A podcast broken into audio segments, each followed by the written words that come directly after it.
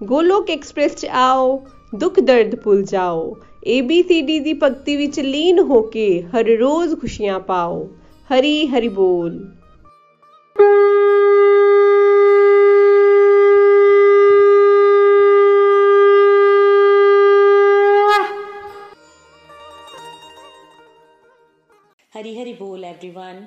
ਮੈਂ ਰੇਨੂ ਸਹਦੇਵ ਚੰਬਾ ਤੋਂ। ਇਸ ਪੋਡਕਾਸਟ ਤੇ ਰਾਹੀਂ ਆਪਣੀ ਸਪਿਰਚੁਅਲ ਜਰਨੀ ਤੁਹਾਡੇ ਸਾਰਿਆਂ ਨਾਲ ਸ਼ੇਅਰ ਕਰਨ ਜਾ ਰਹੀ ਹਾਂ। ਫਰੈਂਡਸ ਬੇਸਿਕਲੀ ਮੈਂ ਪੰਜਾਬ ਤੇ ਪਠਾਨਕੋਟ ਤੋਂ ਬਿਲੋਂਗ ਕਰਦੀ ਹਾਂ। ਮੇਰਾ ਵਿਆਹ ਚੰਬਾ ਵਿੱਚ ਹੋਇਆ। ਮੈਂ ਇੱਕ ਨਾਰਮਲ ਹਾਊਸਵਾਈਫ ਹਾਂ ਤੇ ਮੇਰੇ ਦੋ ਬੱਚੇ ਨੇ। ਕੁੜੀ ਦਾ ਵਿਆਹ ਹੋ ਚੁੱਕਿਆ ਹੈ ਤੇ ਉਹ ਬlesed ਹੈ ਇੱਕ ਬੇਬੀ ਗਰਲ ਦੇ ਨਾਲ। ਮੁੰਡਾ ਆਪਣੇ ਫਾਦਰ ਦੇ ਨਾਲ ਫੈਮਿਲੀ ਬਿਜ਼ਨਸ ਨੂੰ ਸਿੱਖ ਰਿਹਾ ਹੈ। ਲਾਈਫ ਬਹੁਤ ਵਧੀਆ ਚੱਲ ਰਹੀ ਹੈ। ਫਰੈਂਡਸ ਜੇ ਬਚਪਨ ਦੀ ਗੱਲ ਕਰਾਂ ਤੇ ਮੇਰੇ ਫਾਦਰ ਮੈਂ ਬਹੁਤ ਛੋਟੀ ਏਜ ਦੀ ਸੀ ਤੇ ਮੇਰੇ ਫਾਦਰ ਦੀ ਡੈਥ ਹੋ ਗਈ ਲਾਈਫ ਬੜਾ ਸਟਰਗਲ ਵਿੱਚ ਬੀਤਿਆ ਮਦਰ ਇੱਕ ਆਸ਼ਰਮ ਨਾਲ ਜੁੜੇ ਹੋਏ ਸੀ ਤੇ ਉਹ ਸਾਨੂੰ ਵੀ ਨਾਲ ਲੈ ਕੇ ਜਾਂਦੇ ਸੀ ਉਸ ਟਾਈਮ ਤੇ ਐਕਚੁਅਲ ਵਿੱਚ ਸਤਸੰਗ 'ਚ ਕਿਉਂ ਆਉਂਦੇ ਨੇ ਮੈਨੂੰ ਇਹ ਵੀ मीनिंग ਨਹੀਂ ਪਤਾ ਮੈਨੂੰ ਅੱਜ ਵੀ ਯਾਦ ਹੈ ਜਦੋਂ ਮੰਮੀ ਸਾਨੂੰ ਨਾਲ ਲੈ ਕੇ ਜਾਂਦੇ ਸਨ ਤੇ ਉਹ ਸਤਸੰਗ ਮੈਨੂੰ ਬੋਰੀਅਤ ਲੱਗਦਾ ਸੀ ਤੇ ਮੈਨੂੰ ਉੱਥੇ ਨੀਂਦ ਆਉਂਦੀ ਸੀ ਉਸ ਟਾਈਮ ਤੇ ਅਸੀਂ ਉੱਥੋਂ ਉੱਠ ਕੇ ਬਾਹਰ ਆ ਜਾਣਾ, ਸਾਰੇ ਬੱਚਿਆਂ ਨੇ ਖੇਲਣਾ ਤੇ ਜਦੋਂ ਢੋਲਕੀ ਵੱਜਣੀ ਤੇ ਅਸੀਂ ਸਾਰੇ ਬੱਚਿਆਂ ਨੇ ਅੰਦਰ ਆ ਕੇ ਜ਼ੋਰ-ਜ਼ੋਰ ਦੀ ਨੱਚਣਾ ਗਾਣਾ ਤੇ ਨਾਲ ਹੀ ਸਾਡਾ ਇਹ ਭਾਵ ਹੁੰਦਾ ਸੀ ਕਿ ਹੁਣ ਸੰਕੀਰਤਨ ਮੁੱਕ ਰਿਹਾ ਹੈ ਤੇ ਇਸ ਤੋਂ ਬਾਅਦ ਸਾਨੂੰ ਪ੍ਰਸ਼ਾਦ ਖਾਣ ਨੂੰ ਮਿਲੇਗਾ। ਇੱਕ ਦਿਨ ਆਸ਼ਰਮ ਵਿੱਚ ਇੱਕ ਸੰਤ ਮਹਾਤਮਾ ਆਏ ਤੇ ਉਹਨਾਂ ਨੇ ਮਾਈਕ ਵਿੱਚ ਸਾਰੇ ਸਤਸੰਗੀਆਂ ਨੂੰ ਕੁਝ ਨਾਂ ਜਪਾਇਆ। ਸਾਨੂੰ ਉੱਥੇ ਉਹਨਾਂ ਮਹਾਤਮਾ ਜੀ ਨੇ ਦੱਸਿਆ ਕਿ ਬੱਚਿਓ ਇਹ ਨਾਮ ਨੂੰ ਤੁਸੀਂ ਵੀ ਜਪਿਓ ਅੱਜ ਤੋਂ ਤੁਸੀਂ ਵੀ ਦੀਕਸ਼ਿਤ ਹੋ ਗਏ ਹੋ ਦੀਕਸ਼ਾ ਦਾ ਐਕਚੁਅਲ मीनिंग ਵੀ ਮੈਨੂੰ ਉਸ ਟਾਈਮ ਤੇ ਪਤਾ ਨਹੀਂ ਸੀ ਮਦਰ ਦੇ ਨਾਲ ਕੰਟੀਨਿਊਸਲੀ ਮੈਂ ਆਸ਼ਰਮ 'ਚ ਜਾਂਦੀ ਰਹੀ ਉੱਥੇ ਜਾ ਕੇ ਲੰਗਰ ਸੇਵਾ ਕਰਨੀ ਭਜਨ ਵੀ ਗਾਣਾ ਸ਼ੁਰੂ ਹੋ ਗਈ ਆਰਤੀ ਅਟੈਂਡ ਕਰਨੀ ਬਹੁਤ ਸਾਰੇ ਵਰਤ ਵੀ ਰੱਖਨੇ ਤੇ ਨਾਲ ਹੀ ਜਦੋਂ ਵੀ ਅਸੀਂ ਆਪਣੀ ਨਾਨੀ ਘਰ ਜਾਣਾ ਤੇ ਉੱਥੇ ਜਾ ਕੇ ਰੈਪੀਟੀਸ਼ਨ ਤੇ ਮੈਂ ਕ੍ਰਿਸ਼ਨ ਲੀਲਾ ਜ਼ਰੂਰ ਦੇਖਣੀ। ਫਰੈਂਡਸ ਟਾਈਮ ਬੀਤਿਆ, ਮੇਰੀਆਂ ਹੱਲੇ ਸਟੱਡੀ ਕੰਪਲੀਟ ਵੀ ਨਹੀਂ ਹੋਈ ਸੀ ਤੇ ਮੇਰੇ ਵਿਆਹ ਦਾ ਡਿਸੀਜਨ ਲਿੱਤਾ ਗਿਆ। ਬਹੁਤ ਵਧੀਆ ਘਰ ਵਿੱਚ ਮੇਰਾ ਵਿਆਹ ਫਿਕਸ ਕਰ ਦਿੱਤਾ ਗਿਆ। ਮੇਰਾ ਵਿਆਹ ਹੋ ਗਿਆ ਤੇ ਮੈਂ ਅੰਦਰੋਂ ਅੰਦਰ ਰੱਬ ਨਾਲ ਬਹੁਤ ਜ਼ਿਆਦਾ ਚਿੜ ਗਈ ਕਿ ਤੁਸੀਂ ਮੈਨੂੰ ਪੜਨ ਨਹੀਂ ਦਿੱਤਾ। ਮੇਰਾ ਇੰਨੀ ਛੇਤੀ ਤੁਸੀਂ ਵਿਆਹ ਕਰਵਾ ਦਿੱਤਾ। ਮੈਂ ਇਹ ਨਹੀਂ ਕਵਾਂਗੀ ਕਿ ਪਰਿਵਾਰ ਨਹੀਂ ਚੰਗਾ ਸੀ। ਹਰ ਪਾਸਿਓਂ ਸક્ષਮ ਫਾਈਨੈਂਸ਼ੀਅਲੀ ਸਪੋਰਟਿੰਗ ਪਿਆਰ ਕਰਨ ਵਾਲਾ, ਬਹੁਤ ਵਧੀਆ ਪਿਆਰ ਮਿਲਿਆ ਮੈਨੂੰ ਇਸ ਪਰਿਵਾਰ ਤੋਂ। ਤੇ ਸਭ ਤੋਂ ਵੱਡੀ ਵਿਸ਼ੇਸ਼ ਕਿਰਪਾ ਕਿ ਮੇਰਾ ਜਿਹੜਾ ਸਹੁਰਿਆਂ ਦਾ ਘਰ ਹੈ, ਉਹ ਲక్ష్ਮੀ ਨਾਰਾਇਣ ਮੰਦਿਰ ਦੇ ਬਿਲਕੁਲ ਕੋਲ ਹੈ। ਮੰਦਿਰ ਦੇ ਅੰਦਰ ਭਾਵੇਂ ਤੁਸੀਂ ਰੋਜ਼ ਜਾਓ ਜਾਂ ਨਾ ਜਾਓ, ਤੁਹਾਨੂੰ ਬਾਹਰੋਂ ਹੀ ਰੱਬ ਦੇ ਬਹੁਤ ਸੋਹਣੇ ਦਰਸ਼ਨ ਹੋ ਜਾਂਦੇ ਨੇ। ਤੇ ਟਾਈਮ ਬੀਤਦਾ ਰਿਹਾ, ਮੈਂ ਕਦੀ-ਕਦੀ ਮੰਦਿਰ ਸ਼ਾਮ ਦੀ ਆਰਤੀ ਵੇਲੇ ਚਲੇ ਜਾਣਾ। ਬੱਚੇ ਹੋ ਗਏ, ਬੱਚਿਆਂ ਦੀ ਦੇਖ-ਰੇਖ ਵਿੱਚ ਲੱਗੀ ਰਹੀ। ਆਪਣੀ ਡਿਊਟੀਆਂ ਕਰਨੀਆਂ, ਪਰ ਅੰਦਰੋਂ ਕੋਈ ਐਸਾ ਲੱਗਣਾ ਕਿ ਬਸ ਲਾਈਫ ਹੁਣ ਇਹੀ ਹੈ। ਮੈਂ ਇੱਕ ਚੀਜ਼ ਇਹ ਵੀ ਕਵਾਂਗੀ ਕਿ ਰੱਬ ਦੀ ਬਹੁਤ ਵੱਡੀ ਕਿਰਪਾ ਇਹ ਸੀ ਕਿ ਮੇਰੇ ਦਾਦੀ ਸੱਸ ਇੱਕ ਡਿਵੋਟੀ ਸਨ। ਉਹ ਮੰਦਰ ਦੇ ਨਾਲ ਜੁੜੇ ਹੋਏ ਤੇ ਨਾਲ ਹੀ ਬਹੁਤ ਸਾਰੇ ਧਾਮ ਯਾਤਰਾ ਉਹਨਾਂ ਨੇ ਕੀਤੀਆਂ ਹੋਈਆਂ ਸਨ।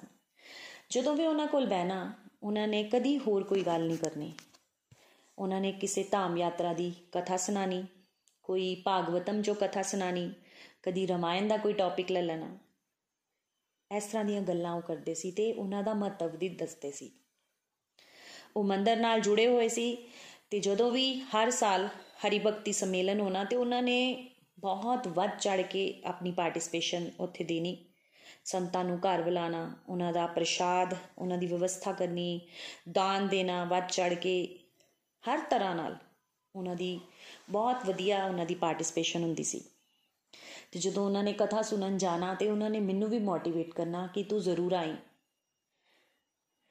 ਬੱਚੇ ਉਦੋਂ ਛੋਟੇ ਸਨ ਤੇ ਮੈਂ ਇਹ ਨਹੀਂ ਕਹਿੰਦੀ ਕਿ ਮੈਂ ਪੂਰੀ ਕਥਾ ਸੁਣਦੀ ਰਹੀ ਆ ਲੇਕਿਨ ਦਾਦੀ ਜੀ ਦੀ ਰਿਸਪੈਕਟ ਕਰਕੇ ਅੱਧਾ ਘੰਟਾ 15 ਮਿੰਟ ਸਭ ਤੋਂ ਲਾਸਟ ਵਿੱਚ ਜਾ ਕੇ ਤੇ ਕਥਾ ਦੇ ਐਂਡ ਵਿੱਚ ਜਾ ਕੇ ਬਸ ਮੈਂ ਉਹ ਸੁਣਨੀ।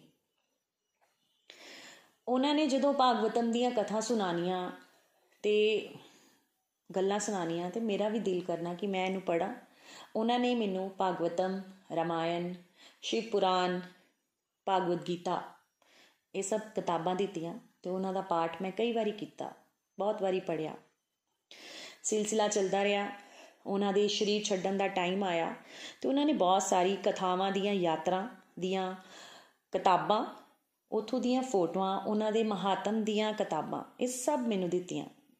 ਮਾਲਾ ਬੈਗ ਉਹਨਾਂ ਨੇ ਮੈਨੂੰ ਦਿੱਤਾ। ਤੇ ਇੱਕ ਬੜਾ ਹੀ ਪਿਆਰਾ ਨਾਰਾਇਣ ਜੀ ਦਾ ਵਿਗ੍ਰਹ ਹੈ, ਜਿਹੜਾ ਸ਼ੇਸ਼ਨਾਗ ਤੇ ਵਿਰਾਜਮਾਨ ਹੈ, ਉਹ ਵੀ ਉਹਨਾਂ ਨੇ ਜਾਂਦੇ ਹੋਏ ਮੈਨੂੰ ਦਿੱਤਾ। ਤੇ ਮੈਂ ਨਾਲ ਹੀ ਇੱਕ ਚੀਜ਼ ਹੋਰ ਤੁਹਾਨੂੰ ਦੱਸਣਾ ਚਾਹਾਂਗੀ ਕਿ ਉਹ ਜਿਹੜੀ ਜਿਹੜੇ ਧਾਮ ਯਾਤਰ, ਯਾਤਰਾ ਦੇ ਮੰਦਰ ਦੀ ਕਥਾ ਮੇਰੇ ਨਾਲ ਸ਼ੇਅਰ ਕਰਦੇ ਹੁੰਦੇ ਸੀ ਅੱਜ ਉਹਨਾਂ ਦੇ ਆਸ਼ੀਰਵਾਦ ਦੇ ਨਾਲ ਮੈਂ ਉਸ ਹਰ ਇੱਕ ਮੰਦਰ, ਹਰ ਇੱਕ ਧਾਮ ਯਾਤਰਾ ਨੂੰ ਕਰ ਪਾਈ ਆ ਇਹ ਮੈਂ ਕਹਾਂਗੀ ਕਿ ਉਹਨਾਂ ਦਾ ਹੀ ਆਸ਼ੀਰਵਾਦ ਸੀ। ਟਾਈਮ ਬੀਤਦਾ ਰਿਹਾ, ਧਾਮ ਯਾਤਰਾ ਤੇ ਜਾਣਾ, ਕਈਆਂ ਨੂੰ ਹੋਰ ਵੀ ਨਾਲ ਇਨਸਪਾਇਰ ਕਰਨਾ, ਤੁਸੀਂ ਵੀ ਚਲੋ। ਤੇ ਨਾਲ ਹੀ ਮੰਦਰ ਦੇ ਨਾਲ ਇਨਵੋਲਵੇਸ਼ਨ ਹੋਣ ਕਰਕੇ ਮੈਨੂੰ ਹੁਣੇ ਲੱਗਣਾ ਸ਼ੁਰੂ ਹੋ ਗਿਆ ਕਿ ਮੈਂ ਇੱਕ ਭਗਤਾ ਮੈਂ ਵਰਤ ਵੀ ਰੱਖਨੀ ਆ ਮੈਂ ਮੰਦਰ ਵੀ ਆਨੀ ਆ ਥੋੜਾ ਕਰਮਕਾਂਡੀ ਵੀ ਬਣ ਗਈ ਸੀ। ਹਲਕਾ ਜਿਹਾ ਇਹ ਲੱਗਣਾ ਸ਼ੁਰੂ ਹੋ ਗਿਆ ਕਿ ਮੈਂ ਭਗਤੀ ਕਰਨੀ ਆ ਤੇ ਬਾਕੀ ਪਰਿਵਾਰ ਵਾਲੇ ਭਗਤ ਨਹੀਂ ਹੈ ਬਾਕੀ ਕੁਝ ਨਹੀਂ ਕਰਦੇ। ਹੌਲੀ ਹੌਲੀ ਬੱਚੇ ਵੱਡੇ ਹੋ ਗਏ। ਮੈਨੂੰ ਮੰਦਰ ਹੀ ਪ੍ਰਾਇੋਰਟੀ ਲੱਗਣਾ ਸ਼ੁਰੂ ਹੋ ਗਿਆ। ਮੈਨੂੰ ਲੱਗਣਾ ਕਿ ਇਹ ਘਰ-ਬਾਰ ਨਹੀਂ ਹੋਣਾ ਚਾਹੀਦਾ। ਮੰਦਰ 'ਚ ਜਾ ਕੇ ਹੀ ਡਿਵੋਸ਼ਨਲ ਪ੍ਰੈਕਟਿਸਿਸ ਹੋ ਸਕਦੀਆਂ ਨੇ। ਉਹੀ ਕਰੋ। ਦੂਜਾ, ਮੇਰੇ ਘਰ ਵਿੱਚ ਕੁਝ 네ਗੇਟਿਵ ਚੀਜ਼ਾਂ ਬੰਦੀਆਂ ਸਨ। ਤੇ ਮੈਨੂੰ ਲੱਗਦਾ ਸੀ ਕਿ ਪਰਫੈਕਸ਼ਨ ਦਾ ਮਾਹੌਲ ਨਹੀਂ ਹੈ ਘਰ ਵਿੱਚ ਅਸੀਂ ਆਪਣੀ ਡਿਵੋਸ਼ਨਲ ਪ੍ਰੈਕਟਿਸਿਸ ਨੂੰ ਅੱਗੇ ਨਹੀਂ ਵਧਾ ਸਕਦੇ। ਮੈਂ ਘਰ ਵਿੱਚ ਕਦੀ ਭੋਗ ਨਹੀਂ ਲਾਇਆ ਸੀ, ਪਰ ਜਦੋਂ ਵੀ ਸਾਡਾ ਰਾਸ਼ਨ ਆਂਦਾ ਮੈਂ ਉਹਦੇ ਵਿੱਚੋਂ ਜ਼ਰੂਰ ਕੁਝ ਪੋਰਸ਼ਨ ਕੱਢ ਕੇ ਮੰਦਰ 'ਚ ਚੜਾ ਕੇ ਆਂਦੀ ਆਰਤੀ ਸ਼ਾਮ ਦੀ ਮੈਂ ਅਟੈਂਡ ਕਰਨੀ ਸ਼ੁਰੂ ਕਰ ਦਿੱਤੀ ਸੀ ਇਸ ਟਾਈਮ ਤੱਕ। ਦਿਨਵਾਰ ਤੇ ਹਰ ਇੱਕ ਦੇਵੀ ਦੇਵਤਾ, ਕੋਈ ਵੀ ਹੋਣਾ, ਉਹਨਾਂ ਦਾ ਵਰਤ ਦਿਨਵਾਰ ਮੈਂ ਬੜੇ ਸ਼ਰਧਾ ਦੇ ਨਾਲ ਕਰਨਾ। ਘਰ ਵਿੱਚ ਕੋਈ ਨਵੀਂ ਚੀਜ਼ ਆਈ, ਕੋਈ ਫਰੂਟ ਆਇਆ, ਕੋਈ ਮਠਾਈ ਆਈ ਘਰ ਭੋਗ ਨਹੀਂ ਲਾਣਾ। ਮੰਦਰ ਵਿੱਚ ਮੈਂ ਜ਼ਰੂਰ ਚੜਾ ਕੇ ਆਣੀ ਇਹ ਪ੍ਰੈਕਟਿਸਿਸ ਮੇਰੀਆਂ ਚਲਦੀਆਂ ਰਹੀਆਂ। ਟਾਈਮ ਵੀ ਬੀਤਦਾ ਰਿਹਾ। ਫਰੈਂਡਸ ਮੈਂ ਜੁਆਇੰਟ ਫੈਮਿਲੀ ਵਿੱਚ ਸੀ। ਸਮੇਂ ਬਦਲਿਆ। 2014 ਵਿੱਚ ਕੁਝ ਸਰਕਮਟਾਂਸਸ ਵੀ ਬਦਲੇ। ਮੈਂ ਅੰਦਰੋਂ ਬਹੁਤ ਜ਼ਿਆਦਾ 네ਗੇਟਿਵ ਹੋ ਗਈ। ਆਪਣੇ ਆਲੇ ਦਾਲੇ ਦਾ ਮਾਹੌਲ ਵੇਖ ਕੇ ਮੈਂ ਐਂਗਰ ਜੈਲਸ ਵਿੱਚ ਕੰਪੈਰੀਜ਼ਨ ਵਿੱਚ ਹਰ ਵੇਲੇ ਫਰਸਟ੍ਰੇਟਡ ਰਹਿਣਾ। ਐਸਾ ਲੱਗਣਾ ਕਿ ਬਸ ਇਹ ਲਾਈਫ ਮੇਰੀ ਕੀ ਹੈ ਸਭ ਕੁਝ ਹੁੰਦੇ ਹੋਏ ਵੀ ਸਭ ਖਾਲੀ ਖਾਲੀ ਲੱਗਣਾ ਈਵਨ ਸਾਡੇ ਘਰ ਕੰਮ ਵਾਲੀਆਂ ਵੀ ਲੱਗੀਆਂ ਹੋਈਆਂ ਸਨ ਪਰ ਮੈਂ ਉਹਨਾਂ ਦੇ ਆਉਣ ਤੋਂ ਪਹਿਲਾਂ ਆਪਣਾ ਕੰਮ ਖਤਮ ਕਰ ਦੇਣਾ ਉਹਨਾਂ ਨੂੰ ਫ੍ਰੀ ਕਰ ਦੇਣਾ ਬਹੁਤ ਬਹੁਤ ਦੇਰ ਤੱਕ ਟੀਵੀ ਸੀਰੀਅਲ ਦੇਖਦੇ ਰਹਿਣਾ ਜੇ ਮੈਂ ਕਿਤੇ ਵੇਲੀ ਹੋ ਗਈ ਮਦਰ ਨਾਲ ਸਿਸਟਰ ਦੇ ਨਾਲ ਫालतू ਦੀਆਂ ਗੱਲਾਂ ਕਰਦੇ ਰਹਿਣਾ ਉਹਨਾਂ ਨੂੰ ਵੀ ਡੰਪ ਕਰਨਾ ਤੇ ਖੁਦ ਵੀ ਹੋਣਾ 네ਗੇਟਿਵ ਗੱਲਾਂ ਸੋਚਦੇ ਰਹਿਣਾ। ਮਤਲਬ ਇਹ ਕਵਾਂਗੀ ਕਿ ਟੋਟਲ 네ਗੇਟਿਵਿਟੀ ਉਸ ਟਾਈਮ ਤੇ ਮੇਰੀ ਇੱਕ ਫਰੈਂਡ ਜਿਹੜੀ ਸਾਡੀ ਗਲੀ ਵਿੱਚ ਰਹਿੰਦੀ ਸੀ, ਉਹਦੀ ਮੋਟੀਵੇਸ਼ਨ ਦੇ ਨਾਲ ਉਹਨੇ ਮੈਨੂੰ ਕਿਹਾ ਕਿ ਤੂੰ ਵੀਰਵਾਰ ਦੇ ਸਤਸੰਗ ਵਿੱਚ ਕਿਉਂ ਨਹੀਂ ਆਂਦੀ ਰੈਗੂਲਰ ਉੱਥੇ ਆਣਾ ਸ਼ੁਰੂ ਕਰ। ਮੈਂ ਉੱਥੇ ਜਾਣਾ ਸ਼ੁਰੂ ਕਰ ਦਿੱਤਾ। ਕਿਉਂਕਿ ਘਰ ਬਿਲਕੁਲ ਮੰਦਰ ਦੇ ਕੋਲ ਹੈ ਤੇ ਮੇਰੇ ਹਸਬੰਡ ਨੇ ਵੀ ਮੈਨੂੰ ਮਨਾ ਨਹੀਂ ਕੀਤਾ। ਇਸ ਤੋਂ ਇਲਾਵਾ ਮੈਂ ਕਿਤੇ ਵੀ ਹੋਰ ਸੋਸ਼ਲ ਨਹੀਂ ਸੀ। ਸਿਰਫ ਮੰਦਰ ਤੱਕ ਹੀ ਸੀਮਿਤ ਜਾਂ ਫਿਰ ਆਪਣੇ ਹਸਬੰਡ ਦੇ ਨਾਲ ਜਾਂ ਆਪਣੇ ਮਦਰ ਇਨ ਲੋ ਦੇ ਨਾਲ ਹੀ ਅਸੀਂ ਕਿਤੇ ਜਾਂਦੇ ਸੀ। ਮੈਨੂੰ ਬੜਾ ਹੀ ਆਨੰਦ ਆਣਾ ਜਦੋਂ ਮੈਂ ਕੀਰਤਨ ਵਿੱਚ ਜਾਣਾ। 2016 ਵਿੱਚ ਪਤਾ ਚੱਲਿਆ ਕਿ ਵਰਿੰਦਾਵਨ ਤੋਂ ਕੁਝ ਡਿਵੋਟੀਜ਼ ਆਏ ਨੇ ਤੇ ਉਹ ਸਵੇਰੇ ਸ਼ਾਮ ਹਰੀ ਸੰਕੀਰਤਨ ਕਰਨਗੇ। ਪ੍ਰਭਾਤ ਫੇਰੀ ਵੀ ਨਿਕਲੇਗੀ। ਹੁਣ ਜਦੋਂ ਮੈਨੂੰ ਪਤਾ ਲੱਗਿਆ ਤੇ ਮੇਰੇ ਵੀ ਮਨ 'ਚ ਡਿਜ਼ਾਇਰ ਆਈ ਕਿ ਮੈਂ ਵੀ ਕਾਸ਼ ਇੱਥੇ ਜਾ ਪਾਵਾਂ, ਆਪਣੇ ਹਸਬੰਡ ਕੋਲੋਂ ਪਰਮਿਸ਼ਨ ਲਿੱਤੀ ਤੇ ਫਰੈਂਡ ਦੀ ਮੋਟੀਵੇਸ਼ਨ ਦੇ ਨਾਲ ਮੈਂ ਉੱਥੇ ਗਈ। 8 ਦਿਨ ਸਵੇਰੇ, ਸ਼ਾਮ, ਰੋਜ਼ ਮੈਂ ਉਹਨੂੰ ਅਟੈਂਡ ਕੀਤਾ। ਇੱਕ ਤੇ ਅੰਮ੍ਰਿਤ ਵੇਲਾ, ਦੂਸਰਾ ਸ਼ੁੱਧ ਭਗਤਾਂ ਦੇ ਮੂੰਹ ਤੋਂ ਹਰੇ ਕ੍ਰਿਸ਼ਨਾ ਹਰੇ ਕ੍ਰਿਸ਼ਨਾ, ਕ੍ਰਿਸ਼ਨ ਕ੍ਰਿਸ਼ਨਾ, ਹਰੇ ਹਰੇ ਹਰੇ ਰਾਮ ਹਰੇ ਰਾਮ ਰਾਮ ਰਾਮ, ਹਰੇ ਹਰੇ। ਇਹ ਸੁਣਨਾ ਮੈਨੂੰ ਇੰਜ ਲੱਗਣਾ ਕਿ ਜਿੱਦਾਂ ਮੇਰੇ ਕੁਝ ਜ਼ਖਮਾਂ ਦੇ ਉੱਤੇ ਮਰਮ ਲੱਗ ਰਹੀ ਹੈ। ਬੜਾ ਹੀ ਗਹਿਰਾਈ ਦੇ ਨਾਲ ਆਨੰਦ ਮਿਲਦਾ ਸੀ। ਉਹਨੂੰ ਸ਼ਬਦਾਂ ਵਿੱਚ ਐਕਸਪਲੇਨ ਨਹੀਂ ਕੀਤਾ ਜਾ ਸਕਦਾ। ਇਸ ਤੋਂ ਪਹਿਲਾਂ ਮੈਂ ਤੁਹਾਨੂੰ ਦੱਸਣਾ ਚਾਹਾਂਗੀ ਕਿ ਜਿਹੜਾ 2016 ਤੇ 2014 ਦੇ ਵਿੱਚ ਜਿਹੜਾ ਟਾਈਮ ਸੀ, ਉਹ ਕਿਤੇ ਨਾ ਕਿਤੇ ਮੈਂ ਪਰਮਾਤਮਾ ਦੇ ਸਾਹਮਣੇ ਜਾ ਕੇ ਬੜੀ ਹੀ ਸ਼ਰਮ ਮਹਿਸੂਸ ਕਰਦੀ ਸੀ। ਮੈਂ ਉਹਨਾਂ ਦੇ ਨਾਲ ਅੱਖਾਂ ਮਿਲਾ ਨਹੀਂ ਪਾਉਂਦੀ ਸੀ। ਬਾਹਰੋਂ ਇਸ ਤਰ੍ਹਾਂ ਲੱਗਣਾ ਦੂਸਰਿਆਂ ਨੂੰ ਲੱਗਣਾ ਕਿ ਮੈਂ ਧਾਰਮਿਕ ਹਾਂ, ਪਰ ਮੈਨੂੰ ਅੰਦਰੋਂ ਇਹ ਫੀਲ ਹੋਣਾ ਕਿ ਅੰਦਰ ਤੇ ਮੇਰੇ ਇੰਨਾ ਗੰਦ ਭਰਿਆ ਹੋਇਆ ਹੈ। ਮੈਂ ਦੂਸਰਿਆਂ ਦੇ ਬਾਰੇ 'ਚ ਕੀ ਸੋਚਨੀ ਆ ਮੈਂ ਕਿਹੜੇ ਰਸਤੇ ਤੇ ਜਾ ਰਹੀ ਹਾਂ? ਫਰੈਂਡਸ ਇੱਕ ਗਾਈਡੈਂਸ ਮੈਨੂੰ ਕਿਤੋਂ ਮਿਲ ਨਹੀਂ ਰਹੀ ਸੀ ਤੇ ਨਾ ਹੀ ਮੈਂ ਕਦੀ ਕਿਸੇ ਨਾਲ ਆਪਣੇ ਅੰਦਰ ਦੀਆਂ ਗੱਲਾਂ ਸ਼ੇਅਰ ਕੀਤੀਆਂ ਸੀ।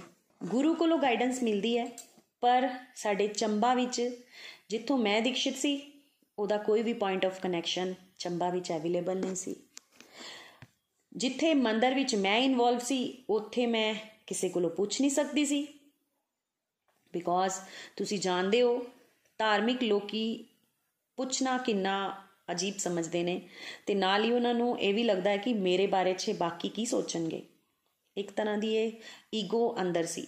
ਫਰੈਂਡਸ ਦੂਸਰੀ ਗੱਲ ਇਹ ਵੀ ਮੇਰੇ ਮਨ 'ਚ ਬੜਾ ਹੀ ਕਚੋਟਦੀ ਸੀ ਕਿ ਜਦੋਂ ਵੀ ਮੈਂ ਕੀਰਤਨ ਵਿੱਚ ਜਾਣਾ ਜਾਂ ਕਥਾ ਸੁਣਨੀ ਤੇ ਮੈਨੂੰ ਪਤਾ ਚੱਲਣਾ ਉੱਥੇ ਕਿ ਨਾਮ ਜਾਪ ਕਰਨਾ ਕਿੰਨਾ ਜ਼ਰੂਰੀ ਹੈ। ਜਿਨੇ ਗੁਰੂ ਨਹੀਂ ਲਿੱਤਾ, ਜਿਨੇ ਦੀਕਸ਼ਾ ਨਹੀਂ ਲਿੱਤੀ, ਉਹਦੀ ਗਤੀ ਨਹੀਂ। ਜਿਨੇ ਨਾਮ ਨਹੀਂ ਜਪਿਆ, ਉਹਨੇ ਆਪਣਾ ਟਾਈਮ ਵੇਸਟ ਕੀਤਾ। ਮੈਂ ਨਾਮ ਦੀਕਸ਼ਾ ਤੇ ਲਿੱਤੀ ਹੋਈ ਸੀ, ਪਰ ਮੈਂ ਕਦੀ ਨਾਮ ਜਾਪ ਤੇ ਕੀਤਾ ਹੀ ਨਹੀਂ। ਇਹ ਚੀਜ਼ ਦਾ ਗਿਲਟ ਮੈਨੂੰ ਅੰਦਰੋਂ ਅੰਦਰ ਕਿਤੇ ਨਾ ਕਿਤੇ ਖਾ ਰਿਹਾ ਸੀ। ਬਿਕੋਜ਼ ਮੈਂ ਆਪਣੇ ਗੁਰੂ ਦੇ ਪ੍ਰਤੀ ਉਹ ਭਾਵ ਆਪਣੇ ਦਿਲ 'ਚ ਫੀਲ ਨਹੀਂ ਕਰ ਪਾਉਂਦੀ ਸੀ। ਤੇ ਨਾਲ ਹੀ ਇੱਕ ਸਭ ਤੋਂ ਵੱਡੀ ਕਨਫਿਊਜ਼ਨ ਮੇਰੇ ਅੰਦਰ ਘਰ ਕਰ ਗਈ ਸੀ। ਕਿਤੇ ਮੈਂ ਸਤਸੰਗ ਵਿੱਚ ਸੁਣਿਆ ਸੀ ਕਿ ਸ਼੍ਰੀ ਹਰੀ ਨਾਰਾਇਣ ਦੀ ਭਗਤੀ ਕਰਨ ਦੇ ਨਾਲ ਬੰਦੇ ਨੂੰ ਬੜੇ ਹੀ ਦੁੱਖਾਂ 'ਚੋਂ ਨਿਕਲਣਾ ਪੈਂਦਾ ਹੈ। ਇਹ ਅੰਦਰੋਂ ਅੰਦਰ ਮੈਨੂੰ ਡਰ ਵੀ ਲੱਗਦਾ ਸੀ ਤੇ ਦੂਜੀ ਥਾਂ ਤੇ ਨਾਰਾਇਣ ਤੋਂ ਆਪ ਨੂੰ ਮੈਂ ਪਰੇ ਵੀ ਨਹੀਂ ਕਰ ਪਾਉਂਦੀ ਸੀ। ਨਾ ਚਾਹੁੰਦੇ ਹੋਏ ਵੀ ਮੈਂ ਇੱਧਰ ਹੀ ਸ਼੍ਰੀ ਲక్ష్ਮੀ ਨਾਰਾਇਣ ਵਾਲੀ ਹੀ ਅਟਰੈਕਟ ਹੁੰਦੀ ਸੀ। ਇਹ ਗਾਈਡੈਂਸ ਮੈਨੂੰ ਕਿੱਥੋਂ ਮਿਲਦੀ? ਇਹ ਗੱਲਾਂ ਮੈਂ ਅੰਦਰੋਂ ਅੰਦਰ ਹੀ, ਅੰਦਰੋਂ ਅੰਦਰ ਹੀ ਉਸ ਹਰੀ ਨਾਮ ਸੰਕੀਰਤਨ ਵਿੱਚ ਫੀਲ ਕੀਤੀਆਂ ਕਿ ਅੱਜ ਮੇਰੇ ਪਰਮਾਤਮਾ ਨੇ ਮੈਨੂੰ ਸਹੀ ਗਾਈਡੈਂਸ ਵੱਲ ਪਹਿਲਾ ਸਟੈਪ ਰਖਵਾਇਆ ਬਿਕੋਜ਼ ਉਸ ਹਰੀ ਦੀ ਕਿਰਪਾ ਦੇ ਨਾਲ ਹੀ ਇਹ ਹਰੀ ਨਾਮ ਸੰਕੀਰਤਨ ਮੈਨੂੰ ਮਿਲਿਆ। ਜਿੱਥੇ ਦੀ ਮੈਨੂੰ ਗੋਲੋਕ ਐਕਸਪ੍ਰੈਸ ਮਿਲਿਆ ਤੇ ਜਿੱਥੇ ਮੈਂ ਭਾਗਵਤ ਗੀਤਾ ਪੜ੍ਹੀ। ਮੈਂ ਪਰਮਾਤਮਾ ਦੀ ਕਿਰਪਾ ਦੇ ਨਾਲ ਇਹ ਪੂਰੇ ਤਰੀਕੇ, ਪੂਰੇ ਜੋਸ਼ ਦੇ ਨਾਲ 8 ਦਿਨ ਪੂਰਾ ਅਟੈਂਡ ਕੀਤਾ। ਫਿਰ ਮੈਨੂੰ ਉੱਥੇ ਇਹ ਵੀ ਪਤਾ ਚੱਲਿਆ ਕਿ ਇਹ ਜਿਹੜਾ ਸੰਕੀਰਤਨ ਹੈ, ਹੁਣ regularly Saturday Sunday Shri Lakshmi Narayan Mandir ਵਿੱਚ ਕੰਟੀਨਿਊਸਲੀ ਹੋਇਆ ਕਰੇਗਾ। ਮੈਂ ਆਪਣੇ ਮਨ ਵਿੱਚ ਡਿਸੀਜਨ ਲਿੱਤਾ ਕਿ ਮੈਂ ਇੱਥੇ ਜ਼ਰੂਰ ਜਾਵਾਂਗੀ ਬਿਕੋਜ਼ ਇਹ ਮੇਰੇ ਘਰ ਦੇ ਬਿਲਕੁਲ ਕਰੀਬ ਹੈ ਤੇ ਮੈਨੂੰ ਇੱਥੇ ਜਾਣ 'ਚ ਕੋਈ ਪ੍ਰੋਬਲਮ ਨਹੀਂ ਹੋਏਗੀ। 2016 ਵਿੱਚ ਮੇਰੀ ਬੇਟੀ ਦੀ ਟਿਊਸ਼ਨ ਟੀਚਰ ਦੇ ਰਾਹੀਂ ਮੈਂ ਇੱਕ WhatsApp ਗਰੁੱਪ ਗੋਲੋਕ ਐਕਸਪ੍ਰੈਸ ਦੇ ਨਾਲ ਜੁੜ ਗਈ। ਮੈਨੂੰ ਪਤਾ ਨਹੀਂ ਸੀ ਕਿ ਇਹਦੇ ਵਿੱਚ ਕੀ ਹੁੰਦਾ ਪਰ ਇੰਨਾ ਪਤਾ ਸੀ ਕਿ ਜਿਹੜਾ ਸੈਟਰਡੇ ਸੰਡੇ ਨੂੰ ਸੰਕੀਰਤਨ ਹੁੰਦਾ ਹੈ, ਜਿਹੜੇ ਲੋਕ ਉੱਥੇ ਆਉਂਦੇ ਨੇ, ਉਹ ਇਸ ਗਰੁੱਪ ਨਾਲ ਰਿਲੇਟਡ ਹੈ। ਇੱਕ ਦਿਨ ਫਿਜ਼ੀਕਲ ਸਤਸੰਗ ਸੈਟਰਡੇ ਦਾ, ਉੱਥੇ ਮੈਂ ਕੁਝ ਆਪਣੀ ਫਰੈਂਡਸ ਨੂੰ, ਕੁਝ ਹੋਰ ਵੀ ਭਗਤਾਂ ਨੂੰ ਉਹਨਾਂ ਦੇ ਵਿਚਾਰ ਸਾਂਝੇ ਕਰਦੇ ਹੋਏ ਸੁਨਿਆ ਉਹ ਦੱਸ ਰਹੇ ਸੀ ਕਿ ਉਹਨਾਂ ਦਾ ਗੁੱਸਾ ਘਟਿਆ। ਕੋਈ ਆਪਣੇ ਬਦਲਾਵ ਦੱਸਦਾ ਪਿਆ ਸੀ, ਕੋਈ ਦੱਸਦਾ ਪਿਆ ਸੀ ਕਿ ਮੈਂ ਇੰਨੀਆਂ ਮਾਲਾ ਕੀਤੀਆਂ। ਮੈਂ ਬੜੀ ਇਨਸਪਾਇਰ ਹੋਈ। ਪਰ ਮੈਂ ਪੁੱਛਾਂ ਕਿਦੇ ਕੋ ਮੈਂ ਜਾਂਦੀ ਜ਼ਰੂਰ ਸੀ ਉੱਥੇ, ਪਰ ਮੈਂ ਕਿਸੇ ਨਾਲ ਆਪਣੇ ਦਿਲ ਦੀ ਗੱਲ ਨਹੀਂ ਕਰਦੀ ਸੀ। ਰੱਬ ਦੀ ਮਿਹਰ ਨਾਲ ਇੱਕ ਦਿਨ ਨikhil ji ਵੀ ਉਸ ਲਾਈਵ ਸਤਸੰਗ ਵਿੱਚ ਆਏ। ਮੈਂ ਉਹਨਾਂ ਦੀਆਂ ਵੀ ਗੱਲਾਂ ਸੁਣੀਆਂ, ਮੈਨੂੰ ਬੜੀਆਂ ਹੀ ਚੰਗੀਆਂ ਲੱਗੀਆਂ। ਫਿਰ ਥੋੜੀ ਦੇਰ ਬਾਅਦ ਜਦੋਂ ਸੰਕੀਰਤਨ ਖਤਮ ਹੋਇਆ ਤੇ ਬਹੁਤ ਸਾਰੀਆਂ ਲੇਡੀਜ਼ ਨੇ ਉਹਨਾਂ ਨੂੰ ਘੇਰ ਲਿਆ। ਆਪਣੇ ਆਪਣੇ ਕੁਐਸਚਨ ਪੁੱਛ ਰਹੀਆਂ ਸੀ। ਹਿੰਮਤ ਕਰਕੇ ਮੈਂ ਵੀ ਇੱਕ ਕੁਐਸਚਨ ਪੁੱਛਿਆ ਕਿ, ਨikhil ji ਮੈਂ ਗੁਰੂ ਦੀਕਸ਼ਾ ਲਿੱਤੀ ਹੋਈ ਹੈ, ਪਰ ਮੈਂ ਨਾਮ ਜਾਪ ਨਹੀਂ ਕਰ ਸਕਦੀ ਤੇ ਮੇਰੇ ਅੰਦਰ ਬੜਾ ਹੀ ਗਿਲਟ ਆਂਦਾ ਹੈ ਤੇ ਮੇਰਾ ਉਸ ਟਾਈਮ ਤੇ ਰੋਣਾ ਵੀ ਛੁੱਟ ਗਿਆ। ਫਰੈਂਡਸ ਮੇਰੀ ਗੱਲ ਇੰਨੀ ਜ਼ਿਆਦਾ ਤੇ ਹੋਈ ਨਹੀਂ। ਉਹਨਾਂ ਨੇ ਕਿਹਾ ਕਿ ਤੁਸੀਂ ਘਰ ਆਣਾ ਹੁਣ ਮੈਂ ਆਪਣੇ ਘਰ ਆ ਗਈ, ਪਰ ਸਾਰੀ ਰਾਤ ਮੇਰੇ ਦਿਮਾਗ 'ਚ ਇਹੀ ਚੱਲਦਾ ਰਿਹਾ। ਕਿ ਮੈਂ ਕਿੱਦਾਂ ਜਾ ਸਕਨੀ ਆ ਕਿਉਂਕਿ ਮੈਂ ਸੋਸ਼ਲ ਨਹੀਂ ਆ ਮੈਨੂੰ ਉਹਨਾਂ ਦਾ ਘਰ ਵੀ ਨਹੀਂ ਪਤਾ। ਮੈਂ ਕਿਸ ਤਰ੍ਹਾਂ ਉਹਨਾਂ ਕੋ ਗਾਈਡੈਂਸ ਲਵਾਂ? ਪਰਮਾਤਮਾ ਦੀ ਮਿਹਰ ਵੇਖੋ। ਅਗਲੇ ਦਿਨ ਹੀ ਮੈਨੂੰ ਮੌਕਾ ਮਿਲ ਗਿਆ। ਮੇਰੀ ਇੱਕ ਫਰੈਂਡ ਦੇ ਰਾਹੀਂ ਮੈਂ ਗੋਲੋਕ ਐਕਸਪ੍ਰੈਸ ਦੇ ਫਾਊਂਡਰ ਨikhil ji ਜਿਹੜਾ ਮੈਨੂੰ ਬਾਅਦ ਚ ਪਤਾ ਚੱਲਿਆ ਕਿ ਆਸਟ੍ਰੇਲੀਆ ਤੋਂ ਉਹ ਆਏ ਹੋਏ ਸਨ। ਉਹਨਾਂ ਨੂੰ ਮਿਲਣ ਵਾਸਤੇ ਉਹਨੇ ਮੈਨੂੰ ਕਿਹਾ ਕਿ ਚੱਲ ਚੱਲੀਏ। ਮੇਰੇ ਕੋ ਮੌਕਾ ਵੀ ਸੀ। ਤੇ ਮੈਂ ਉਹਦੇ ਨਾਲ ਚਲੀ ਗਈ। ਮੈਂ ਅੱਜ ਇਹ ਫੀਲ ਕਰਨੀ ਆ ਕਿ ਮੇਰੇ ਪਰਮਾਤਮਾ ਨੇ ਮੇਰਾ ਹੱਥ ਫੜ ਫੜ ਕੇ ਮੇਰੀ ਫਰੈਂਡ ਦੀ ਰਾਹੀਂ ਮੈਨੂੰ ਨikhil ji ਦੇ ਘਰ ਤੱਕ ਪੁਜਾਇਆ। ਕਿਉਂ ਪੁਜਾਇਆ? ਕਿਉਂਕਿ ਮੈਂ ਉਹਨਾਂ ਕੋ ਬਹੁਤ ਸਾਰੇ ਕੁਐਸਚਨ ਪੁੱਛਦੀ ਸੀ। ਮੈਂ ਲక్ష్ਮੀ ਨਾਰਾਇਣ ਜੀ ਕੋ ਬਹੁਤ ਕੁਐਸਚਨ ਕਰਦੀ ਸੀ, ਪਰ ਮੈਨੂੰ ਆਨਸਰ ਨਹੀਂ ਮਿਲਦੇ ਸੀ। ਪਰ ਮੈਨੂੰ ਉਸ ਟਾਈਮ ਤੇ ਇਹ ਲੱਗਿਆ ਕਿ ਅੱਜ ਪਰਮਾਤਮਾ ਮੇਰੇ ਆਨਸਰਸ ਦੇਣਗੇ। ਇਹ ਚੀਜ਼ਾਂ ਮੈਂ ਹੁਣ ਫੀਲ ਕਰਨ ਕਰ ਪਾਨੀ ਆ। ਮੈਂ ਉਸ ਟਾਈਮ ਤੇ ਆਪਣੀ ਫਰੈਂਡ ਦੇ ਨਾਲ ਗਈ ਸੀ। ਮੇਰੇ ਅੰਦਰ ਕੌਨਫੀਡੈਂਸ ਦੀ ਬਹੁਤ ਕਮੀ ਸੀ ਫਰੈਂਡਸ ਮੈਂ ਪੂਰੇ ਤਰੀਕੇ ਆਪਣੀ ਗੱਲ ਵੀ ਨਹੀਂ ਰੱਖ ਪਾਉਂਦੀ ਸੀ। ਮੈਨੂੰ ਉਸ ਟਾਈਮ ਤੇ ਇਹ ਲੱਗਿਆ ਕਿ ਮੇਰੀ ਫਰੈਂਡ ਕੁਝ ਪੁੱਛੇਗੀ ਤੇ ਕਿਤੇ ਨਾ ਕਿਤੇ ਮੇਰੀਆਂ ਗੱਲਾਂ ਦਾ ਵੀ ਜਵਾਬ ਮਿਲ ਜਾਏਗਾ। ਮੈਂ ਸਿਰਫ ਸੁਣਾਂਗੀ। ਪਰ ਸੱਚੀ ਦੱਸਾਂ ਕਿ ਮੇਰੇ ਲక్ష్ਮੀ ਨਾਰਾਇਣ ਜੀ ਦੀ ਕਿਰਪਾ, ਨikhil ਜੀ ਦਾ ਪੋਜ਼ਿਟਿਵ ਔਰਾ ਮੈਂ ਆਪ ਨੂੰ ਰੋਕ ਹੀ ਨਹੀਂ ਪਾਈ। ਮੈਂ ਸਾਖਸ਼ਾਤ ਐਦਾਂ ਲੱਗਿਆ ਕਿ ਮੇਰੇ ਭਗਵਾਨ ਕਹਿੰਦੇ ਆ ਕਿ ਅੱਜ ਜਿਹੜੇ ਦਿਲ 'ਚ ਜੋ ਵੀ ਗੱਲਾਂ ਨੇ, ਉਹ ਤੂੰ ਇੱਥੇ ਅੱਜ ਪੁੱਛ ਲੈ। ਮੈਂ ਬਹੁਤ ਕੁਝ ਪੁੱਛਿਆ ਨikhil ਜੀ ਕੋ ਕਿ ਮੈਂ ਜਾਪ ਨਹੀਂ ਕਰ ਪਾਂਦੀ। ਮੇਰੇ ਰੂਲਸ ਰੈਗੂਲੇਸ਼ਨਸ ਮੈਨੂੰ ਪਰਫੈਕਸ਼ਨ ਦਾ ਮਾਹੌਲ ਦੱਸਦੇ ਨੇ ਕਿ ਜਦੋਂ ਪਰਫੈਕਟ ਹੋਏਗਾ ਸਭ ਕੁਝ ਫਿਰ ਤੂੰ ਸਪਿਰਚੁਅਲ ਪ੍ਰੈਕਟਿਸਿਸ ਨੂੰ ਕਰੀ। ਮੈਂ ਉਹ ਮਾਹੌਲ ਲੱਭਨੀ ਆ। ਮੈਂ ਅੱਗੇ ਵਧਣਾ ਚਾਹਨੀ ਆ ਭਗਤੀ ਮਾਰਗ 'ਚ, ਪਰ ਮੈਨੂੰ ਪਤਾ ਨਹੀਂ ਹੈ ਕਿ ਅੱਗੇ ਕਿਸ ਤਰ੍ਹਾਂ ਜਾਣਾ ਹੈ। ਮੈਨੂੰ ਕਈ ਵਾਰੀ ਇਹ ਵੀ ਲੱਗਦਾ ਹੈ ਕਿ ਮੈਂ ਭਗਤੀ ਕਰਨਾ ਚਾਹਨੀ ਆ ਤੇ ਦੂਜੇ ਮੈਨੂੰ ਰੋਕ ਰਹੇ ਹੈ। ਉਸ ਟਾਈਮ ਤੇ ਨikhil ji ਨੇ ਮੈਨੂੰ ਭਾਗਵਤ ਗੀਤਾ ਸਟੱਡੀ ਨੋਟਸ ਉਹਨਾਂ ਨੇ ਮੈਨੂੰ ਦਿੱਤੇ ਤੇ ਚੈਪਟਰ ਨੰਬਰ 2 ਦਾ 7th ਸ਼ਲੋਕ ਮੈਨੂੰ ਪੜਨ ਵਾਸਤੇ ਕਿਹਾ। ਜਦੋਂ ਮੈਂ ਉਹ ਪੜਿਆ ਤੇ ਮੈਨੂੰ ਉਹ ਫੀਲ ਹੋਇਆ ਕਿ ਇਹ ਪ੍ਰਾਰਥਨਾ ਤੇ ਮੈਂ 2014 ਤੋਂ ਪਰਮਾਤਮਾ ਨੂੰ ਕਰ ਰਹੀ ਸੀ। ਉਹਨਾਂ ਨੇ ਸਹੀ ਟਾਈਮ ਤੇ, ਸਹੀ ਟਾਈਮ ਤੇ ਮੈਨੂੰ ਨikhil ji ਦੇ ਨਾਲ ਜੋੜਿਆ ਔਰ ਸੱਚੀ ਮੈਂ ਉਸ ਟਾਈਮ ਤੇ ਇਹ ਡਿਵਾਈਨ ਐਕਸਪੀਰੀਅੰਸ ਸ਼ੇਅਰ ਆਪਣੇ ਜੀਵਨ ਵਿੱਚ ਦੇਖਿਆ। ਨikhil ji ਨੇ ਮੈਨੂੰ ਦੱਸਿਆ ਉਸ ਟਾਈਮ ਤੇ ਕਿ ਸਕਾਈਪ ਦੇ ਉੱਪਰ ਭਾਗਵਤ ਗੀਤਾ ਦੀ ਆਨਲਾਈਨ ਕਲਾਸ ਚੱਲਦੀ ਹੈ। ਤੁਸੀਂ ਉਹਨੂੰ ਅਟੈਂਡ ਕਰੋ। ਆਪਣੇ ਸਰਕਮਟੈਂਸਸ ਨੂੰ ਸੋਚ ਕੇ ਮੈਂ ਬਿਲਕੁਲ ਨਾ ਮਨਾ ਕਰ ਦਿੱਤਾ। ਫਿਰ ਉਹਨਾਂ ਨੇ ਮੈਨੂੰ YouTube ਮਾਡਲ ਨਾਲ ਇੰਟਰੋਡਿਊਸ ਕਰਵਾਇਆ। YouTube ਮਾਡਲ ਦੇ ਉੱਪਰ ਫੁੱਲ ਭਾਗਵਤ ਗੀਤਾ ਦਾ ਕੋਰਸ ਅਵੇਲੇਬਲ ਹੈ। ਬਹੁਤ ਸਾਰੀ ਹੋਲਿਸਟਿਕ ਐਜੂਕੇਸ਼ਨ ਦੀ ਪਲੇਲਿਸਟ ਲਾਈਫ ਤੇ ਫੰਡੇ ਰਮਾਇਣ ਇੱਕ ਨਵੇਂ ਤਰ੍ਹਾਂ ਦੇ ਨਾਲ, ਜਿਹੜਾ ਸਾਨੂੰ ਬਹੁਤ ਸਾਰੀ ਲਰਨਿੰਗਸ ਦਿੰਦਾ ਹੈ। ਉਹਦੀ ਲਿਸਟ ਪੂਰੀ ਪਲੇਲਿਸਟ ਅਵੇਲੇਬਲ ਹੈ। ਇਸ YouTube ਮਾਡਲ ਦੇ ਵਿੱਚ ਬਹੁਤ ਸਾਰੀ ਵੱਖ-ਵੱਖ ਪਲੇਲਿਸਟਾਂ ਨੂੰ ਹੁਣ ਮੈਂ ਫੋਲੋ ਕਰਨਾ ਸ਼ੁਰੂ ਕਰ ਦਿੱਤਾ। ਜਿਵੇਂ ਕਿ ਮਿਥ ਬਸਟਰ ਦੇ ਵਿੱਚ ਮੇਰੇ ਬਹੁਤ ਸਾਰੇ ਪ੍ਰਸ਼ਨ ਸਨ। ਪ੍ਰਸ਼ਨ, ਮੇਰੇ ਕੋ ਗੁਰੂ ਹੈ ਨਹੀਂ, ਮੈਂ ਗਾਈਡੈਂਸ ਕਿੱਥੋਂ ਲਵਾਂ? ਮੇਰਾ ਮਨ ਨਹੀਂ ਲੱਗ ਰਿਹਾ ਤੇ ਮੈਂ ਜਾਪ ਕਰਨਾ ਛੱਡ ਦਿੱਤਾ ਹੈ। ਬਹੁਤ ਸਾਰੇ ਵੱਖਰੇ ਵੱਖਰੇ ਭਗਤਾਂ ਦੀਆਂ ਜਰਨੀਆਂ, ਉਹਨਾਂ ਦੇ ਅਨੁਭਵ ਮੈਂ YouTube ਤੇ ਗੋਲੋਕ ਐਕਸਪ੍ਰੈਸ ਦੇ ਚੈਨਲ ਦੇ ਉੱਪਰ ਸੁਨੀਆਂ ਬਹੁਤ ਹੀ ਆਨੰਦ ਆਂਦਾ ਸੀ। ਮੈਨੂੰ ਇੰਜ ਲੱਗਦਾ ਕਿ ਜਿਵੇਂ ਪਰਮਾਤਮਾ ਮੇਰੇ ਕੁਐਸਚਨਸ ਤੇ ਆਨਸਰ ਦੇ ਰਹੇ ਨੇ, ਵੱਖ-ਵੱਖ ਵੀਡੀਓਜ਼ ਦੇ ਰਾਹੀਂ। ਰਮਾਇਣ ਜਦੋਂ ਮੈਂ ਉੱਥੇ ਪਲੇਲਿਸਟ ਨੂੰ ਫੋਲੋ ਕਰਨਾ ਸ਼ੁਰੂ ਕੀਤਾ, ਸੁਣਨਾ ਸ਼ੁਰੂ ਕਰ ਦਿੱਤਾ ਤੇ ਮੈਨੂੰ ਲੱਗਿਆ ਕਿ ਇਹ ਕਥਾ ਨਹੀਂ ਹੈ, ਇਹ ਕਹਾਣੀ ਨਹੀਂ ਹੈ, ਇਹ ਸਾਨੂੰ ਬੜੀ ਗਹਿਰੀਆਂ ਲਰਨਿੰਗਸ ਦੇ ਕੇ ਜਾ ਰਹੀਆਂ ਨੇ। ਰਮਾਇਣ ਦਾ ਹਰ ਇੱਕ ਕਿਰਦਾਰ ਕੁਝ ਨਾ ਕੁਝ ਸਾਨੂੰ ਸਿਖਾ ਰਿਹਾ ਹੈ। ਪ੍ਰੈਕਟੀਕਲ ਲਾਈਫ 'ਚ ਅਸੀਂ ਕਿੱਦਾਂ ਅੱਗੇ ਵਧਣਾ ਹੈ ਇੱਕ ਨਾ ਇੱਕ ਪਾਤਰ ਕੋਲੋਂ ਅਸੀਂ ਸਿੱਖ ਸਕਨੇ ਆ ਰਮਾਇਣ ਦੇ। ਭਾਗਵਤ ਗੀਤਾ ਮਰਨ ਵਾਲੇ 18ਵਾਂ ਅਧਿਆਇ ਪੜਨਾ ਇਹ ਤੇ ਸੁਣਿਆ ਹੋਇਆ ਪਰ ਇਹਨੂੰ ਜੀਵਨ ਵਿੱਚ ਕਿੱਸਾ ਫੋਲੋ ਕਰਨਾ ਹੈ, ਇਹ ਮੈਂ ਗੋਲੋਕ ਐਕਸਪ੍ਰੈਸ ਕੋਲੋਂ ਆ ਕੇ ਸਮਝਿਆ, ਸਿੱਖਿਆ। ਇਹ ਸਭ ਕੁਐਸਚਨਸ ਇਹ ਮੈਂ ਗੋਲੋਕ ਐਕਸਪ੍ਰੈਸ ਦੇ ਰਾਹੀਂ ਮੈਨੂੰ ਇਹਨਾਂ ਦੇ ਆਨਸਰ ਮਿਲੇ। ਮੈਨੂੰ ਇਹ ਰਿਅਲਾਈਜੇਸ਼ਨ ਹੋਣਾ ਸ਼ੁਰੂ ਹੋਈ ਕਿ ਇਹ ਤੇ ਰੱਬ ਨਾਲ ਗੱਲਾਂ ਕਰਨ ਦਾ ਬਹੁਤ ਵਧੀਆ ਤਰੀਕਾ ਹੈ। ਕੁਝ ਮਹੀਨੇ ਮੈਂ ਇਹ ਆਨਲਾਈਨ ਕੋਰਸ ਕੀਤਾ, ਬੜੇ ਹੀ ਜੋਸ਼ ਦੇ ਨਾਲ। ਫਿਰ ਮਾਇਆ ਦਾ ਕੁਝ ਐਸਾ ਅਟੈਕ ਆਇਆ ਕਿ ਇਹ YouTube ਮਾਡਲ ਵੀ ਮੈਂ ਕਰਨਾ ਛੱਡ ਦਿੱਤਾ। ਪਰ ਮੈਂ ਇੱਕ ਚੀਜ਼ ਨਹੀਂ ਛੱਡੀ ਫਿਜ਼ੀਕਲ ਸਤਸੰਗ ਵਿੱਚ ਜਾਣਾ। ਮੈਂ ਉੱਥੇ ਕੰਟੀਨਿਊਸਲੀ ਜਾਂਦੀ ਰਹੀ। ਇੱਕ ਦਿਨ ਮੇਰੇ ਸਕੂਲ ਦੇ ਟੀਚਰ ਮਿਸਿਸ ਨੀਲਮ ਮਾਜਨ ਪਠਾਨਕੋਟ ਤੋਂ ਆਏ। ਇਸ ਹਰੀ ਸੰਕੀਰਤਨ ਦੇ ਵਿੱਚ, ਜਿਹੜੇ ਸਾਡੇ ਕੋ-ਫਾਊਂਡਰ ਨਿਤਿਨ ਜੀ ਤੇ ਪ੍ਰੀਤੀ ਜੀ ਦੇ ਮਦਰ ਨੇ। ਉਹ ਮੇਰੇ ਸਕੂਲ ਦੇ ਟੀਚਰ ਹੈ ਤੇ ਮੈਂ ਉਹਨਾਂ ਨੂੰ ਵੇਖਦੇ ਸਾਰੀ, ਮੈਂ ਉਹਨਾਂ ਨੂੰ ਮਿਲੀ, ਉਹਨਾਂ ਕੋ ਪਤਾ ਚੱਲਿਆ ਕਿ ਉਹ ਵੀ ਭਾਗਵਤ ਗੀਤਾ ਦੀ ਕਲਾਸ ਦਿੰਦੇ ਨੇ। ਬੜਾ ਹੀ ਸਟਰੋਂਗਲੀ ਮੈਂ ਉਸ ਟਾਈਮ ਤੇ ਡਿਸੀਜਨ ਲਿੱਤਾ ਕਿ ਹੁਣ ਮੈਂ ਵੀ ਪੜਾਂਗੀ ਮੈਮ ਨੂੰ ਮੈਂ ਆਪਣਾ ਨੰਬਰ ਦਿੱਤਾ ਤੇ ਮੇਰੀ ਵੀ ਰੀਡਿੰਗ ਸਟਾਰਟ ਹੋ ਗਈ। ਉਸ ਟਾਈਮ ਤੇ ਜਦੋਂ ਮੇਰੀ ਰੀਡਿੰਗ ਸਟਾਰਟ ਹੋਈ ਸੀ ਫਰੈਂਡਸ ਮੈਂ ਇਹ ਨਹੀਂ ਕਵਾਂਗੀ ਕਿ ਮੇਰਾ ਭਾਵ ਬੜਾ ਸ਼ੁੱਧ ਸੀ। ਮੈਨੂੰ ਅੰਦਰੋਂ ਅੰਦਰ ਇਹ ਲੱਗਦਾ ਸੀ ਕਿ ਮੈਂ ਬਹੁਤ ਸਾਰੀ ਭਾਗਵਤਮ ਦੀਆਂ ਕਥਾ ਪੜੀਆਂ ਨੇ ਰਮਾਇਣ ਪੜ੍ਹੀ ਹੈ, ਸ਼ਿਵ ਪੁਰਾਣ ਪੜ੍ਹਿਆ ਹੈ ਤੇ ਮੇਰੇ ਲਈ ਇਹ ਭਾਗਵਤ ਗੀਤਾ ਸਮਝਣਾ ਵੀ ਬਹੁਤ ਆਸਾਨ ਹੋਏਗੀ। ਪਰ ਸੱਚੀ ਦੱਸਾਂ, ਮੈਨੂੰ ਇੰਨੀ ਕੋਈ ਕਲੈਰਿਟੀ ਨਹੀਂ ਹੋਈ ਪਹਿਲੀ ਰੀਡਿੰਗ ਮੈਂ ਜਦੋਂ ਕੀਤੀ ਤੇ। ਕੁਝ ਸ਼ਲੋਕ ਮੈਨੂੰ ਬੜੇ ਅਪੀਲ ਕੀਤੇ, ਜਿਵੇਂ ਕਿ ਚੌਥੇ ਅਧਿਆਇ ਦਾ ਮੈਨੂੰ ਅੱਜ ਵੀ ਯਾਦ ਹੈ ਕਿ ਜਦੋਂ ਜਦੋਂ ਅਧਰਮ ਵੱਧਦਾ ਹੈ ਤੇ ਧਰਮ ਦੀ ਸਥਾਪਨਾ ਕਰਨ ਵਾਸਤੇ ਰੱਬ ਅਵਤਰਿਤ ਹੁੰਦੇ ਨੇ। ਤੇ ਨਾਲ ਹੀ ਰੱਬ ਦੀਆਂ ਗੱਲਾਂ ਉਹਨਾਂ ਨਾਲ ਸ਼ੇਅਰ ਕਰਨੀਆਂ ਨੇ ਜਿਹੜੇ ਸ਼ੁੱਧ ਭਗਤ ਨੇ। ਇਹ ਦੋ ਸ਼ਲੋਕ ਤੇ ਕੁਝ ਹੋਰ ਸ਼ਲੋਕ ਮੈਨੂੰ ਉਸ ਟਾਈਮ ਤੇ ਸਮਝ ਆਏ ਸੀ।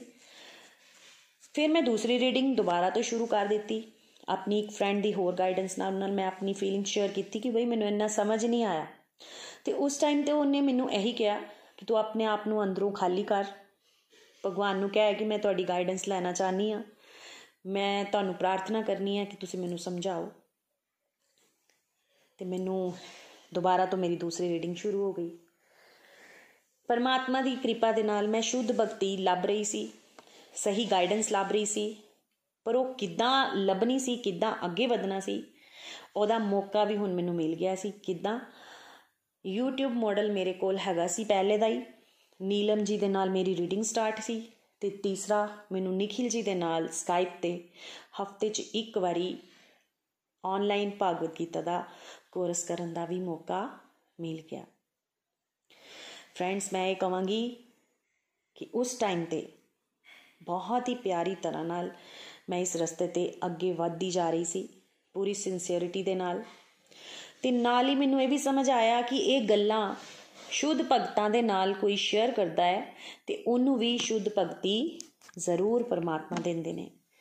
ਮੈਂ, ਇਹ ਕਨਸੈਪਟ ਵੀ ਮੇਰੇ ਜੀਵਨ 'ਚ ਕਲੀਅਰ ਹੋ ਗਿਆ ਤੇ ਮੈਂ ਇਹ ਗੱਲਾਂ, ਇਹ ਭਾਗਵਤ ਗੀਤਾ ਸੇਵਾ ਫਾਰਮ ਵਿੱਚ ਦੂਜੇ ਭਗਤਾਂ ਦੇ ਨਾਲ ਕਰਨਾ ਸ਼ੁਰੂ ਕਰ ਦਿੱਤੀ।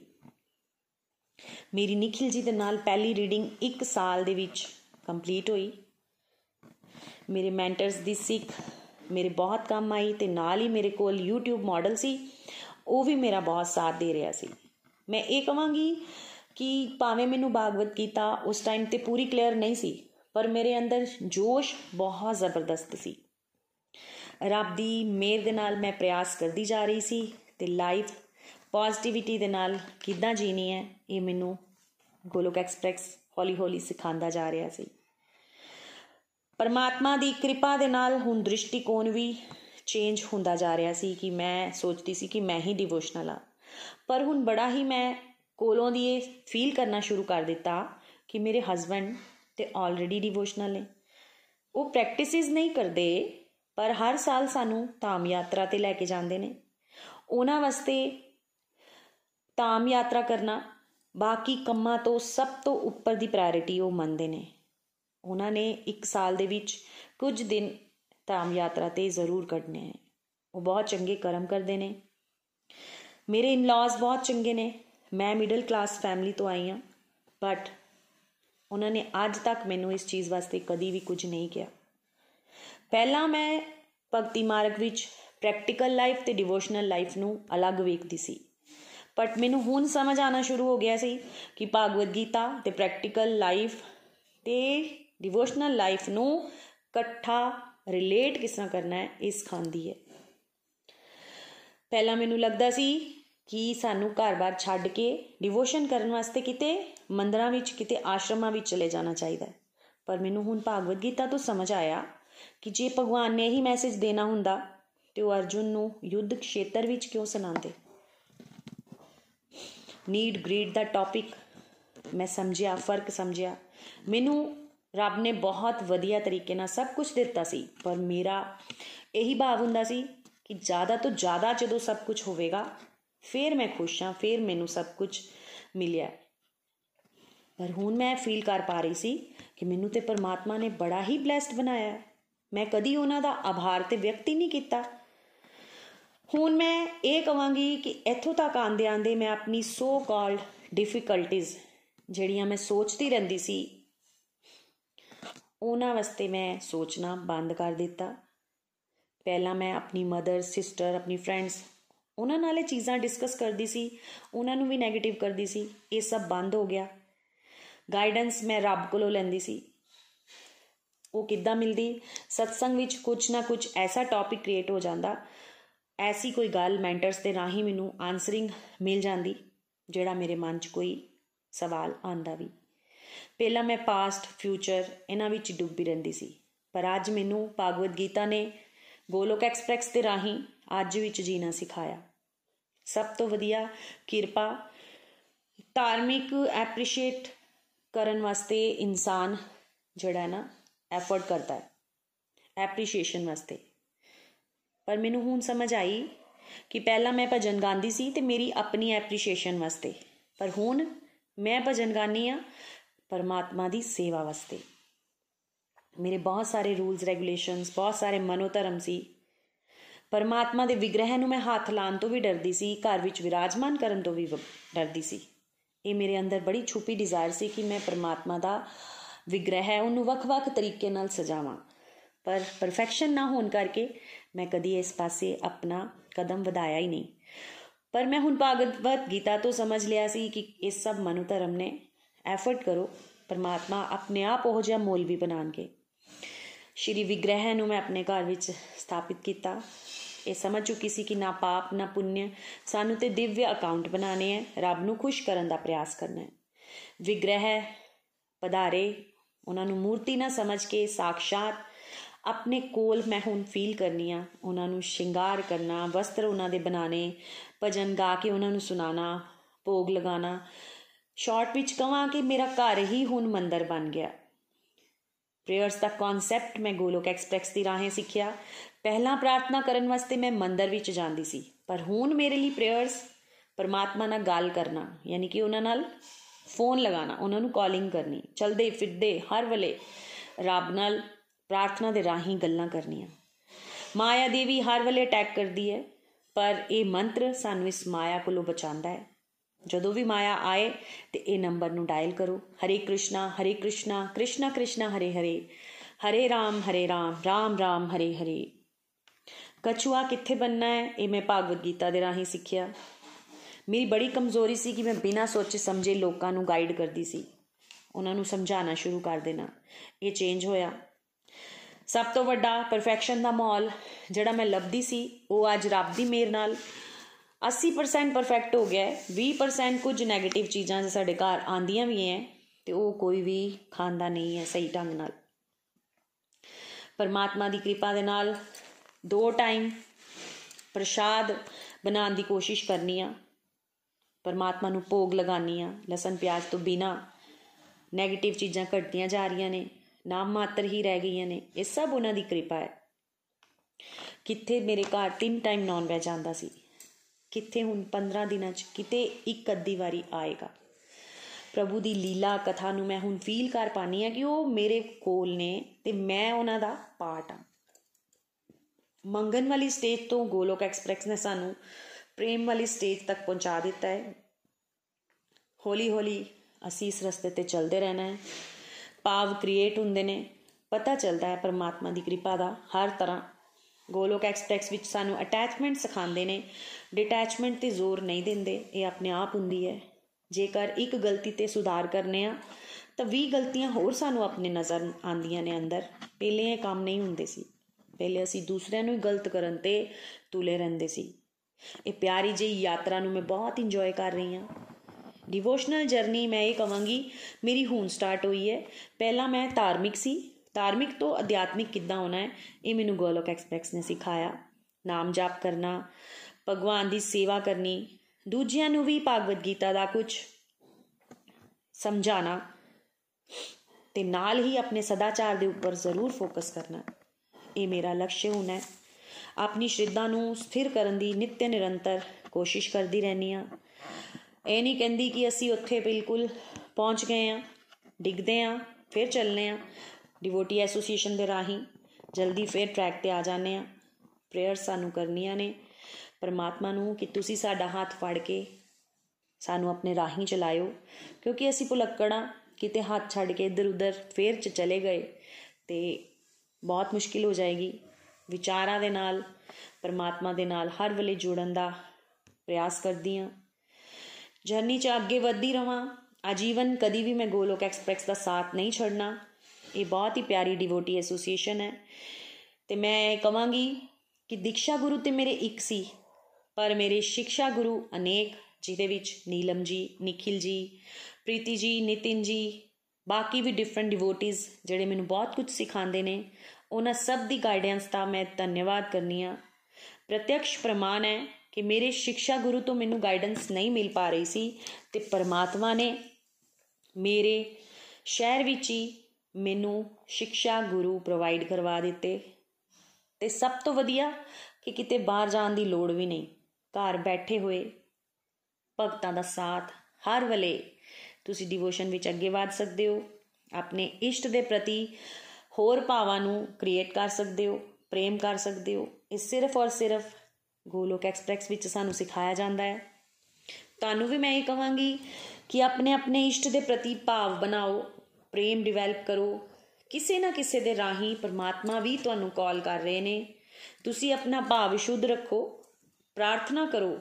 ਤੁਹਾਡੇ ਇਸ਼ਟ ਵੀ ਤੁਹਾਨੂੰ ਸਹੀ ਗਾਈਡੈਂਸ ਵੱਲ ਜ਼ਰੂਰ ਲੈ ਕੇ ਜਾਣਗੇ। ਇਹ ਦਿਵਯ ਆਨੰਦ ਨੂੰ ਤੁਸੀਂ ਵੀ ਪਾਵੋਗੇ। ਹਰੇ ਕ੍ਰਿਸ਼ਨਾ ਹਰੇ ਕ੍ਰਿਸ਼ਨਾ ਕ੍ਰਿਸ਼ਨਾ ਕ੍ਰਿਸ਼ਨਾ ਹਰੇ ਹਰੇ ਹਰੇ ਰਾਮ ਹਰੇ ਰਾਮ ਰਾਮ ਰਾਮ, ਹਰੇ ਹਰੇ।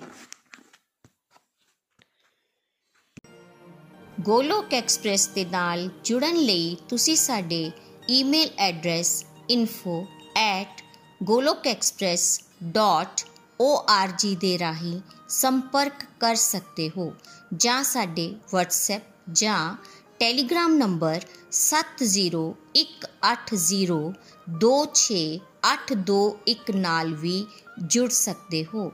ਤੁਸੀਂ ਸਾਡੇ ਨਾਲ ਫੇਸਬੁੱਕ ਪੇਜ ਜਾਂ YouTube ਚੈਨਲ ਦੇ ਰਾਹੀਂ ਵੀ ਜੁੜ ਸਕਦੇ ਹੋ। ਹਰੀ ਹਰੀ ਬੋਲ।